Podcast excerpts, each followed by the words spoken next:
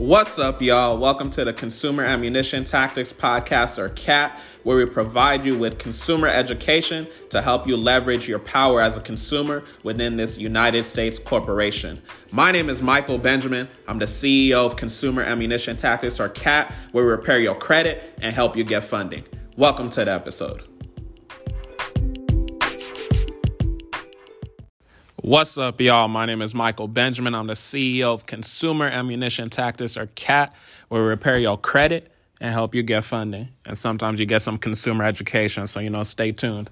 So today's episode, um, I just wanted to talk about real quick the fact that your credit score doesn't matter, right?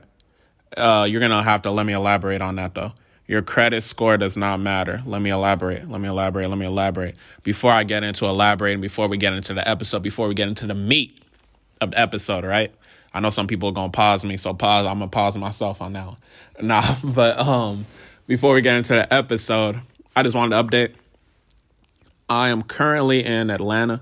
I never been to Atlanta, but I'm in Atlanta because um I'm about to be in uh Miami this weekend for um, a conference. So, you know, I might record an episode in Miami as well. Who knows? But um, I just wanted to say that update because, you know, what I'm saying I, th- I think it's I think it's cool to update y'all where I'm at in terms of you know where I'm going in life and stuff or whatever. But um, if you don't know me personally, like it, like I said, I do not live in Atlanta, and yeah, I'll just leave it at that. Alrighty, so your credit score does not matter. I don't know if y'all can hear the sirens in the back, but it's it's a lot that's been going on in Atlanta ever since I came here. But anyways, so your credit score does not matter. Why do I say that your credit score does not matter? Because you could literally go and get a trade line, right? Bring your credit score up to like 800, 750 or whatever, right?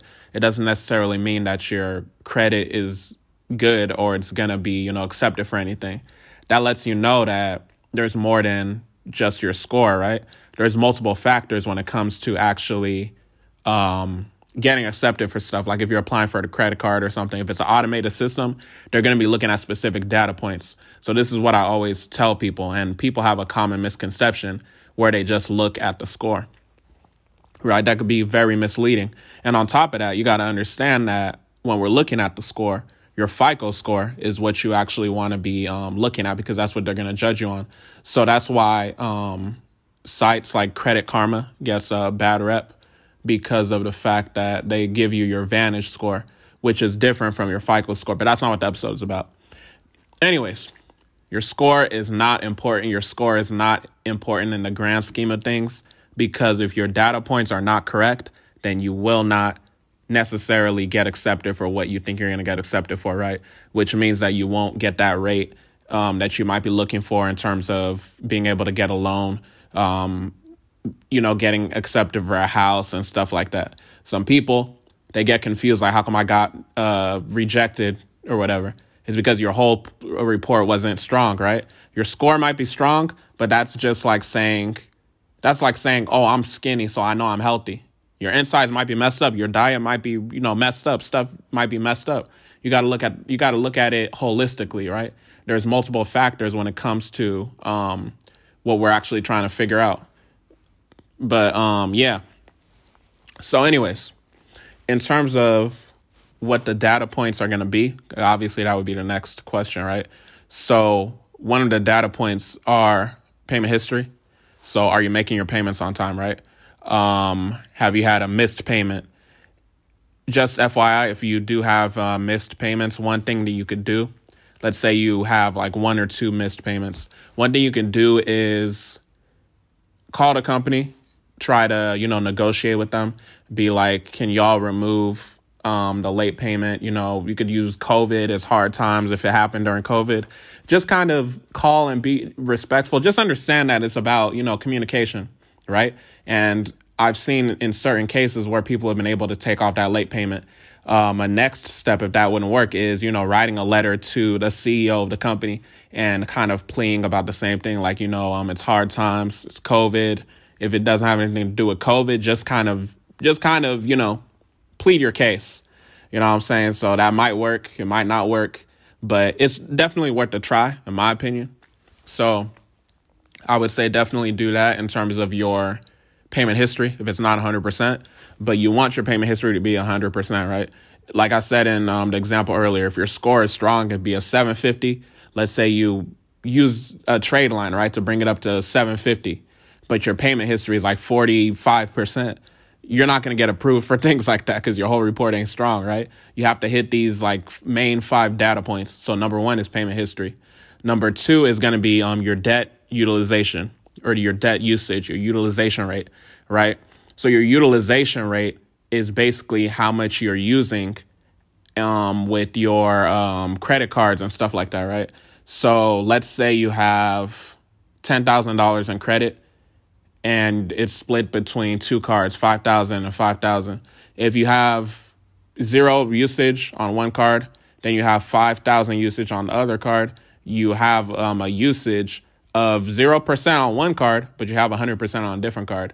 So when you look at your debt u- usage or debt utilization rate, it's going to report as um 50% because you're using 5,000 out of the whole 10,000.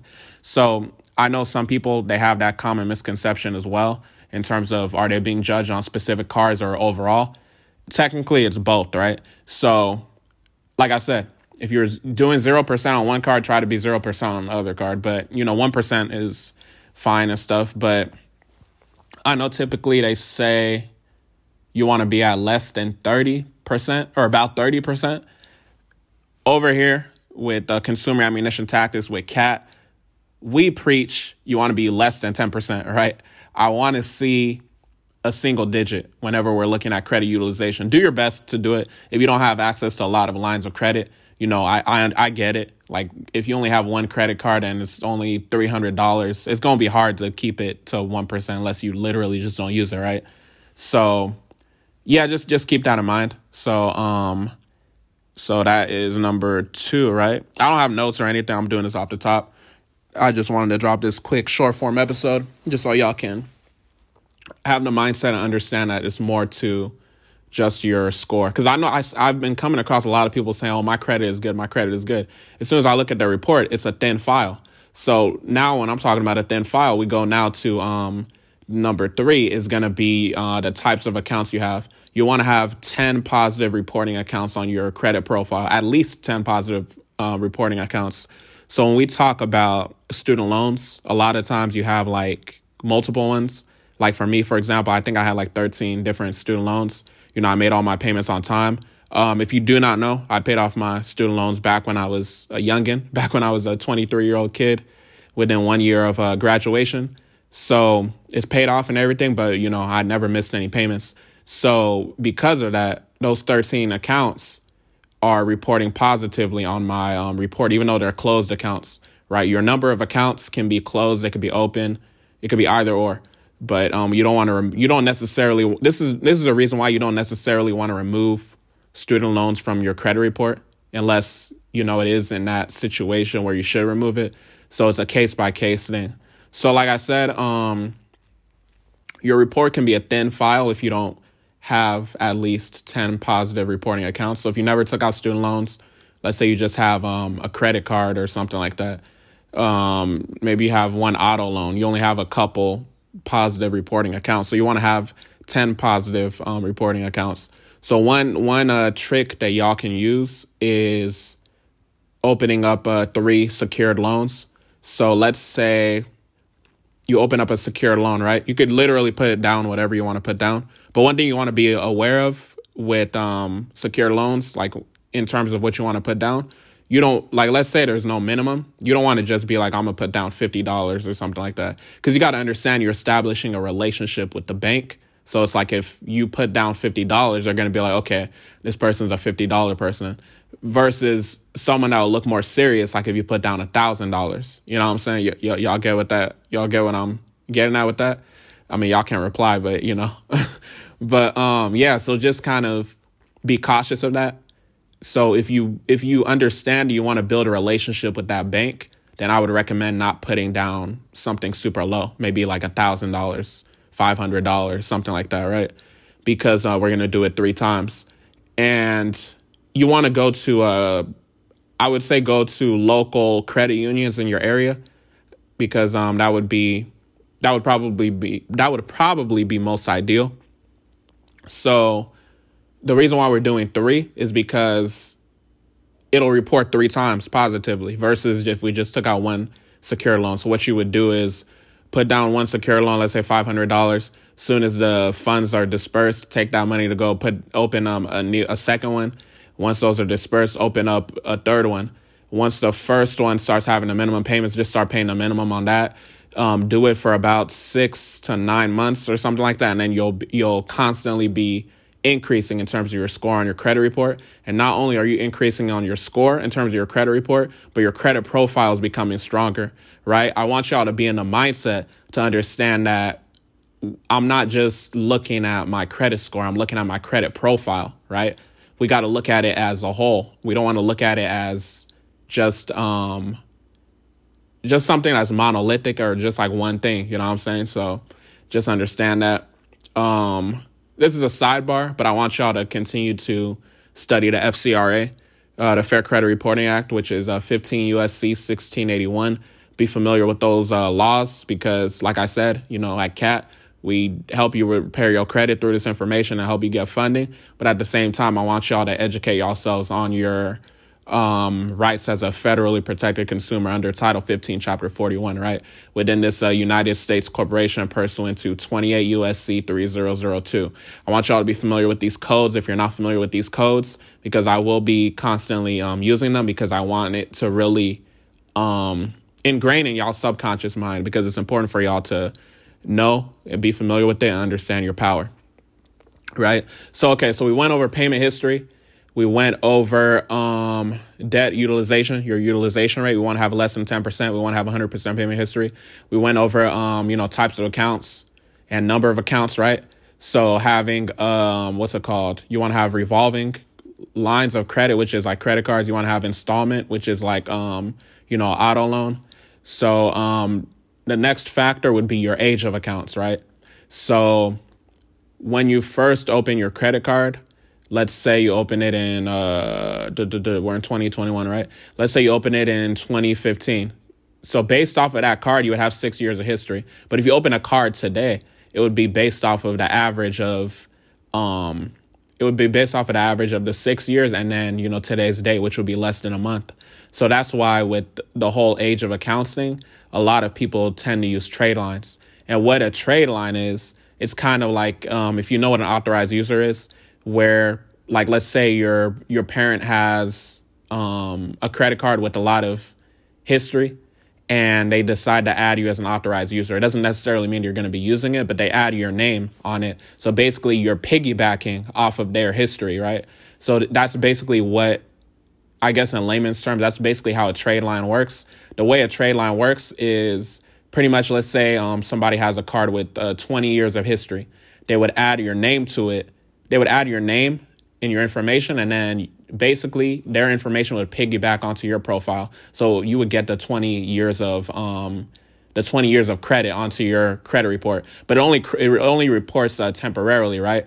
A lot of people do it on like a two month cycle, so it might hit your report twice, and it's just enough time for you to um, go and apply for whatever you need to apply for, whether it be a loan, whether it be credit cards and stuff like that. So I just say that to say if y'all age of accounts is super low, like let's say it's like one years, two years, or something like that, make sure you get a trade line.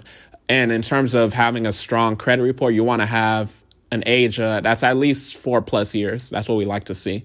So um, the last thing I'll touch on in terms of, you know, what you should be aware of is the number of inquiries you have. So people uh, sometimes confuse inquiries. So there's hard inquiries and then there's soft inquiries. So the soft inquiries, they report on your credit report, but they don't they're not counting against you in terms of, you know, like your scoring system, if that makes sense. So a hard inquiry or a hard pull is basically like if you were to apply for a credit card. Credit card, I'm not even using um, the law right now. If, you, if you're familiar with the law, you know, um, under truth in lending, 15 USC 1602L. It defines um, a credit card as any card, you know, meaning that it could be um social security card and stuff like that. When I say credit card, I'm talking about like Discover, all that, right? I'm just talking about like regularly how we usually talk about credit cards, not like the law. So with the credit card, when you apply for it, you get a hard inquiry or a hard pull. So, um, let's say you applied for a credit card today, you might get a hard pull. But the thing with the inquiries is, and this is this is for those of y'all that might want to be repairing your credit by yourself. The thing with the hard inquiries, it's easy to remove a hard inquiry, especially if it's not tied to an open account that you have. Like, let's say I have a hard inquiry for Discover, but I don't have any open accounts with um, Discover. That's going to be easy to get off of my um, report for the most part. And one thing I've seen in this whole credit game is that sometimes some people will take hard inquiries off of accounts that are currently open. That is something that you can do. Technically, you can get anything removed off of your report pursuant to uh, 15 USC 1681 uh, B. I think it's A number two, if I'm not mistaken. It talks about written permission. And um, basically, you know, if you use that law, that's an FCRA, you can technically get anything removed off of your report. But uh, when we talk about removing hard inquiries, be careful if you're removing a hard inquiry that is associated with an open account because in some cases they could close the account right? Because it has to report each month and things of that nature. So yeah man just just as a recap i wanted this to be a short form episode. It went a little bit longer than i expected. But i want y'all to understand that your credit score doesn't necessarily matter if all your data points are not there. Your data points being i hope y'all took notes your data points i'll just run through the five again. Um, don't follow me if I forget off the top of my head, but number one is payment history. Number two is uh, your debt utilization rate. Number three is um, your types of accounts, right? Your number of accounts, types of accounts. Um, oh, let me start over. So payment history, you want to have 100%, right? Um, debt utilization, average is less than, average is about 30%. We want less than 10%. Types of accounts and number of accounts, we want 10 reporting positive accounts. Um, and after that is your what is it?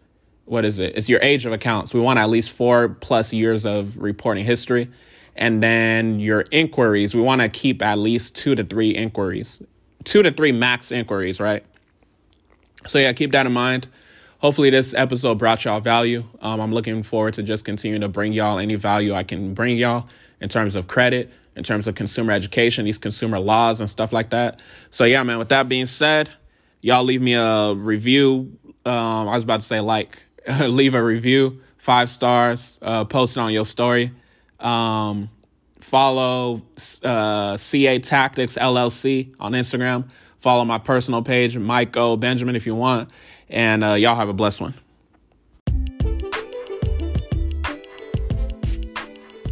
Thanks so much for listening to the CAT podcast. I hope you got beneficial information. I sincerely appreciate you.